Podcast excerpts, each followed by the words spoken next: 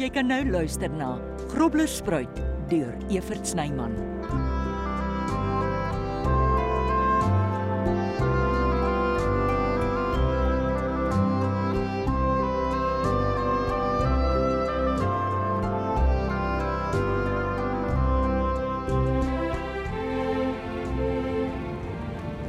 Jy ry te vinnig.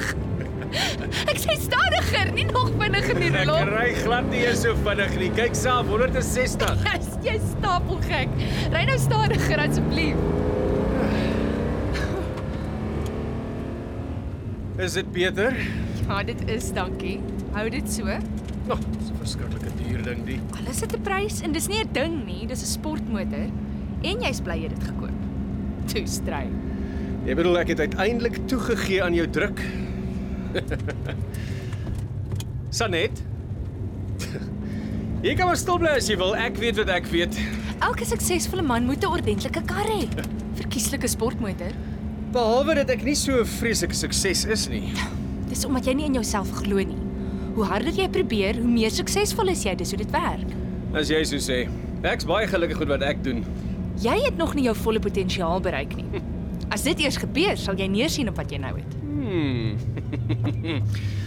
Wel ek het daarom nou al die kar. Ja, jy lag verniet. 'n Kar soos hierdie skep 'n goeie indruk. By wie? Die meisies. Nee, vir nuwe werksgeleenthede. Waag jy dit net om na ander meisies te kyk en sien wat gebeur met jou. Toe maar ek het geen planne nie. Eh, Nie tot dusver nie in 'n geval. Rolof Grobler, jy soek my. Ek sal buitendien nie waag nie. Ek's heeltemal te bang vir jou. Nou, hou dit so. Ek het baie in hierdie verhouding belê. Die ding is eh, ek ek soek nie eintlik nuwe werksgeleenthede nie.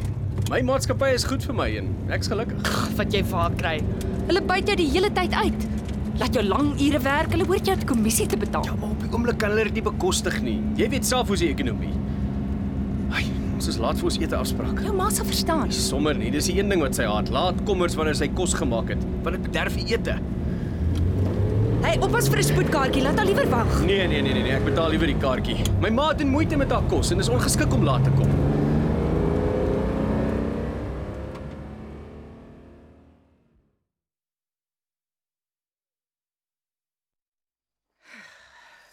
Vandat hy met Sanet Boshoff te mekaar geraak het, is hy gereeld laat. Dis nie hoe ek jou grootgemaak het nie, my kind. Huh. Beter die stoofplate toe draai. So ja. Gas raak al hoe duurder en skaarser. Gelukkig sal die kos warm bly as ek nie die deksels oplig nie. En Dino? Genade.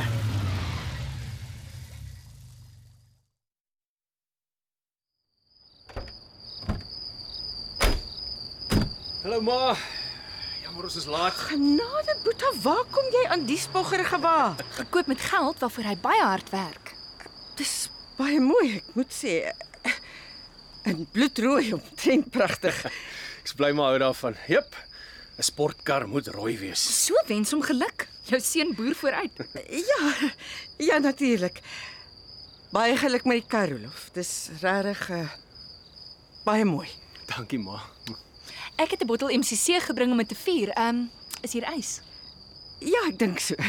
Ek gaan dit gou na ysbak sit, dan bly dit koud. Dis die ding van MCC, dit moenie warm wees nie. sien jou nou nou rules. Roos. Ja, dis wat sy my deesdae noem. Hm, ek sien. So? Wat dink maar reg? Van die kar bedoel jy? Ja ma. Die kar. Die vraag is, hoe voel jy daaroor? Wel. Dit laat mense twee keer kyk. Maak nie 'n fout nie. Dit was sekerlik baie duur. Het jy ooit soveel geld? Ja. En nee. Jy het nie te veel skuld gemaak nie, het jy? Hallo, anders koop enige iemand deesdae so 'n duur artikel. Gaan maar so lank in, ek moet gou die oproep antwoord.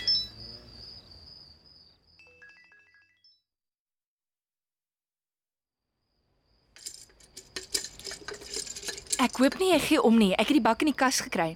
Dis die naaste aan 'n ysemmer wat ek kon kry. My ponsbak. Is dit 'n probleem? Ek bedoel dit lyk baie oud. Nee nee nee, dis reg. Gebruik dit gerus. Dis net ek pas dit baie mooi op, maar dit sal mos nie breek nie. Is dit baie werd? Waardevol bedoel ek. Ek glo nie 'n meer sentimentele waarde. Dit was my ma se.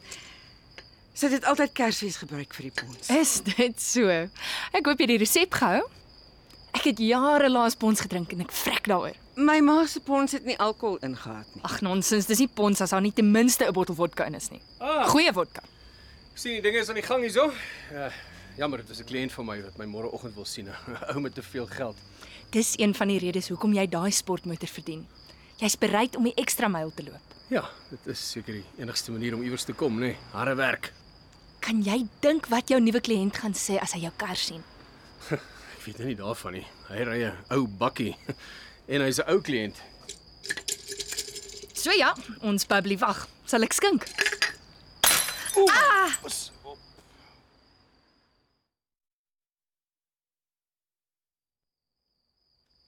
Mm. Kos is baie lekker, ma. Dankie. Soos altyd. Dankie. Ek- Ek weet rysfrikadelle is jou gunsteling. Haai, van wanneer af? Ek ken jou net met 'n red steak en 'n tuinslaai rolls. Dan het sy smaak verander vandat hy by my weg is. Dit was altyd maar rysfrikadelle en bebotie. Ja, ek was gek daaroor. En hy het ook nooit moeg geraak daarvoor nie. Hoorie julle twee, ek is ook hier as julle nie omgee nie. Ag, jammer my kind. Mm, maar se lasagne was ook altyd 'n wenner. Lyk my hele stapel voedsel was maalvleis. Randtrekkers het ons dit genoem. Is die kos nie vir jou lekker nie? Is nie sleg nie. Ek probeer net om styfsel te vermy. Jy weet mos ek band. Dis banting. O ja. Mm. Professor Tim Nouk se dieet. Is hy nie 'n genie nie? Mm. So hoor ek. Ah, ek is bevrees jy gaan nie my appeltaart geniet nie. Is okay. Meer vir my. Oppas maar vir wanneer jy 'n boepens begin kry. Dan praat ons weer. Ek is nie 'n kenner op die gebied nie, maar eh, gaan dit nie maar daaroor om gebalanseerd te eet nie. Wat nie by jou mond ingaan nie, kan nie aan jou heupe vassit nie. of in boetse geval op jou maag wys nie. Ja.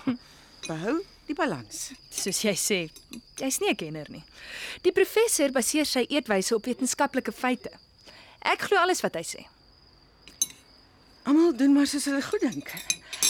Eh, Wat van puddingboet? Mm, ek sal nooit nee sê nie, dankie, maar uh, wat my kos het eers bietjie sak, dan gaan niks my keer nie. Goed. Ek dek gou af.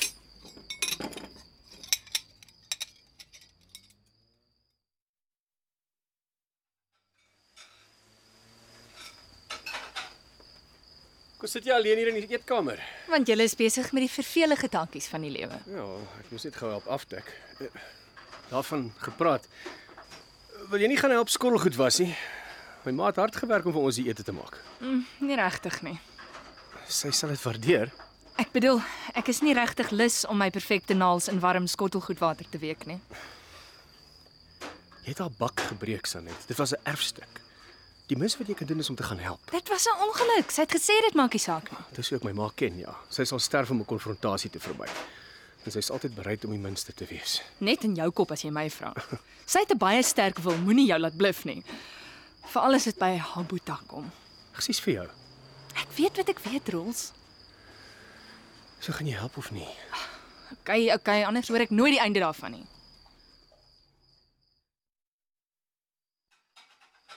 Sanet, eh, is iets fout? Nee, ek kom bied my dienste aan. Dit is baie gaaf van jou, maar is regtig nie nodig nie. Jy weet, ek het maar my manier van doen. En Rolf het reeds die skottelgoed gebring. Tafel is terug normaal en die vloer is ook gevee. Ah, Dankie, Boeta. Kom jy tuindienste daarom gereeld te draai maak, ma? Ja, wat? Hulle is baie oulik. Dankie daarvoor. Dis die minste wat ek kan doen vir my eensame moeder wat my in die sweet van haar aanskyn alleen grootgemaak het. Oh, die twee kan my ontsettend irriteer. Ek seker hy's met 'n onsigbare draad aan haar ou heup vas. Sy seker maar my goeie daad moet doen. Ek het mos nou haar antieke ponspak vernietig. Wat staar hier so vir jou uit, Sanet? Ek voel sleg oor ek jou ma se bak gebreek het. Ek het jou gesê, dis dis niks nie. Nogtans. Ek sal vir jou 'n nuwe een koop môre nog. Dis regtig nie nodig nie. Daar's 'n goeie winkel wat antieke goed verkoop in die straat waar ek werk. Ek seker hulle sal so bak hê. Dis nie jy's 'n skaars soort nie. Dit gaan nie daaroor nie. Ek weet. Jy het reeds gesê dis oor die sentimentele waarde. Wel, in daai geval moet jy my maar laat toesluit. Ek sê Ah, dan, Ek is jammer oor die simpel bak. Baie jammer, hoor jy? Jammer, jammer. Wat moet ek sê? Sanet, Dis als reg, Boet. Sy's ontsteld. En dis ek wat moet jammer sê. Kan ons nou van die bak vergeet? Dis in die asblik, dis verby. Graatlose ou vrou. Jy weet, hoekom word jy nie liewer kwaad nie? Dit sal my beter laat voel as hierdie al ewige jammer dat ek bestaan hou. ek dink dis tyd vir ons om te gaan. Goeie idee.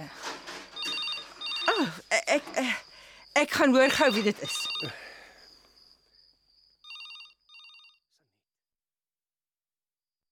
Sanet.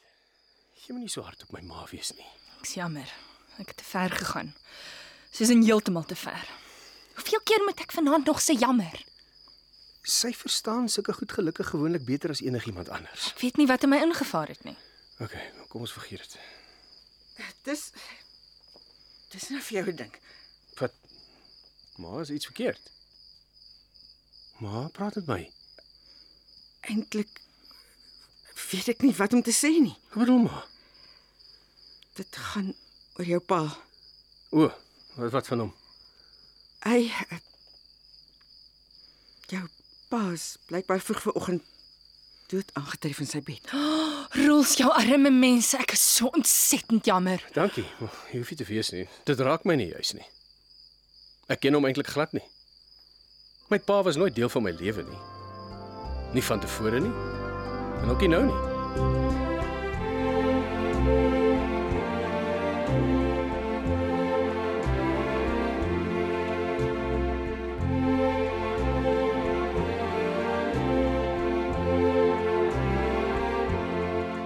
Luister volgende keer verder na Groblerspruit deur Evert Snyman, opgevoer deur Betty Kemp. Die tegniese en akoestiese versorging is deur Skalk Foster en Evert Snyman Junior. Groblerspruit word vervaardig in samewerking met Draadloos, Marula Media se radioproduksiehuis.